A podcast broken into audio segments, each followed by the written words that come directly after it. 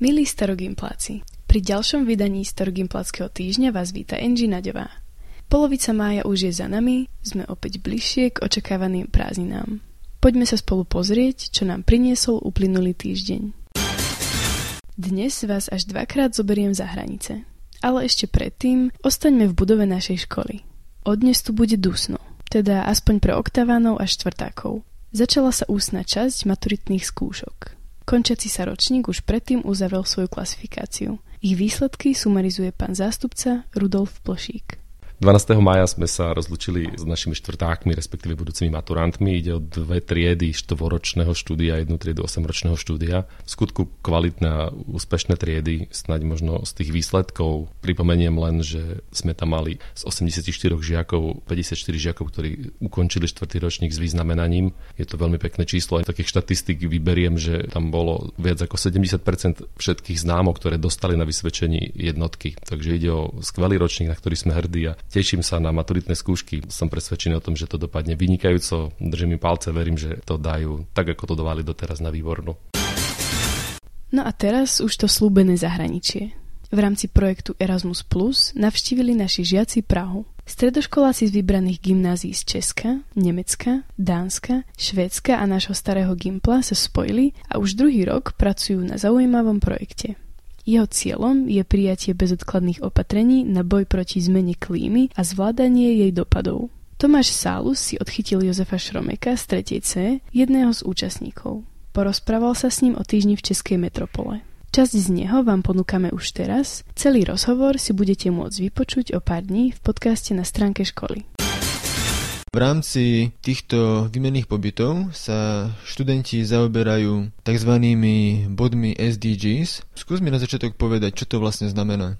SDGs znamená Social Development Goal. Sú to v podstate nejaké ciele, ktorými chceme pomôcť našej planéte, ktoré pomáhajú zlepšiť úroveň života na Zemi, pomáhajú ľudstvu a v každej oblasti sa snažia čo najviac zlepšovať situáciu na Zemi.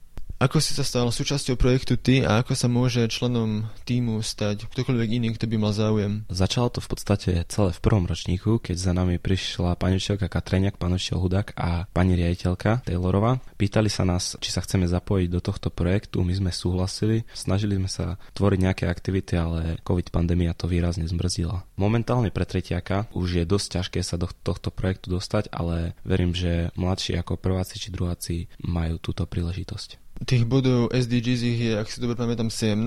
Môžeme ich vidieť aj vylapené vlastne na schodišti nášho gymnázia. Ktorým z týchto bodov sa zaoberala vaša výprava v Prahe? Mobilita v Prahe sa zaoberala bodom číslo 13. Climate Action v preklade klimatické zmeny. Zaoberali sme sa klimatickými zmenami spôsobené modernou dobou. Ja konkrétne som bol v skupine, ktorá tvorila kreatívnu kampaň. Zaoberali sme sa činnosťami, ktoré by, by sme vedeli ovplyvniť ľudí na okolo. Potom bola skupina prezentačná, ktorá tvorila prezentáciu o celom pobyte, o celom tom našom ciele. Treťou skupinou bola filmová skupina, ktorá počas celého týždňa tvorila krátky film, ktorý mal zosumarizovať celý náš pobyt v Prahe a ukázať ľudstvu, čo je dôležité. V Prahe ste strávili týždeň. Aký program ste počas neho absolvovali? Do obeda sme stále boli v škole, pracovali sme na našich cieľoch. Po obede sme väčšinou navštevovali inštitúcie. Pre mňa osobne to bolo veľmi zaujímavé. Navštívili sme Národné múzeum, navštívili sme švedskú ambasádu a dokonca aj pražské sídlo OSN a vlastne v všetkých tých troch inštitúciách sme diskutovali na témy súvisiace s SDGs. Pojem holokaust je nám všetkým známy. Koncentračný tábor Osvienčim sa stal jeho symbolom. Naši tretiaci pred pár dňami absolvovali exkurziu na toto miesto hrôzy. Čo všetko tam videli a aké dojmy v nich návšteva zanechala? Tomáš Sálus sa na to opýtal Valiky Dubielovej a Zuzky Skoncovej z 3. B. Čo ste čakali od návštevy Osiemčimu? Išla som tam s tým, že chcem prežiť to, čo sa stalo. Určite som čakala veľký nával emócií, ktorý aj prišiel. No. Je to ťažká téma, o ktorej sa hovorí, ale je asi lepšie vidieť to a zažiť to, čo sa tam dialo na vlastnej koži. Čo všetko ste v koncentračnom tábore videli? Videli sme množstvo exponátov, napríklad veľa, veľa ľudských vlasov alebo topánok, ale taktiež aj plynové komory a obrovské budovy, v ktorých boli zhromažďovaní títo ľudia židovského, rómskeho, ale aj rôzneho iného pôvodu. Taktiež spaľovne železnicu, vagón, ktorý sa zachoval z týchto dôb a v jednej z budov bola taktiež slovenská výstava venovaná ľuďom, ktorí boli odvážaní z nášho štátu. Bolo tam množstvo mien, bola tam zobrazená aj naša škola, z ktorej eh, boli odvážaní títo ľudia. Boli tam ženy, deti, iné to tisíckrát o tom počuť a raz to vidieť. Ako to vám zarezonovalo? No určite je to veľký rozdiel, keď o tom iba čítame v knihách. Potom tam zrazu prídem a pozerám a je to úplne niečo iné. Myslím si, že každý, kto sa učí diepis, eh, kto žije na tomto svete, by to mal vidieť, pretože je iné počúvať o tom, vedieť o tom, že niečo také sa stalo, lebo to vie podľa mňa každý, ale vidieť to, zažiť to na vlastnej koži, tie emócie, ktoré sa tam odohrávajú, vidieť tie vlasy, ako spomínala spolužiačka, vidieť tie topánky, vidieť e, tie budovy a zničené steny, plynové komory je niečo úplne iné. Myslíte si, že tieto udalosti, ktoré sa odohrali, pripomínajú sa dostatočne? Myslím si, že teraz už áno, ale nikdy nie je dosť pripomínať si tieto udalosti, lebo ten, kto si to nepripomína, je odsudený na to prežiť to zas. Pripomína sa to, je fajn, že sa o tom hovorí, ale nikdy toho nie je dosť. Netreba len pripomínať, treba to vidieť, ako som už spomínala.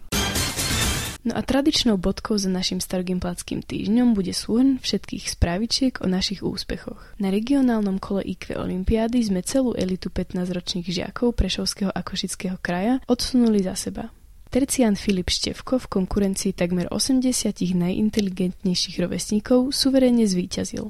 Kvartanka Michala Plšíková skončila hneď za ním druhá a jej spolužiak Jakub Čopík bol štvrtý. Všetci traja postupujú do celoštátneho finále, ktoré sa uskutoční vo zvolenie. V medziokresnej súťaži družstiev mladých zdravotníkov sme takisto nenašli nikoho lepšieho ako sme my. Družstvo mladých zdravotníkov aj Družstvo prvej pomoci vo svojich kategóriách v súťaži okresov Poprad a Kežmarok jasne dominovali. Niektoré naše spolužiačky si užili Girls Day na Žilinskej univerzite. Hlavným cieľom podujatia, organizovaným občianským združením IT v IT, je dostať čo najviac dievčat a mladých žien k práci s informačnými technológiami a ukázať im, že práca s nimi nie je iba mužská záležitosť. Naše prváčky mali možnosť objaviť čaro robotiky, programátorstva, elektrických sietí alebo využitie IT v zdravotníctve. O podrobnostiach sa môžete dočítať v článku na stránke školy. No a to je všetko, čo sa nám zmestilo do nášho starogimplackého týždňa. Oktavánom a štvrtákom držíme palce, aby pri skúške dospelosti dokázali, že stredná škola je pre nich už naozaj len príjemnou históriou. A verím, že my ostatní prežijeme takisto úspešný týždeň. Do počutia v pondelok.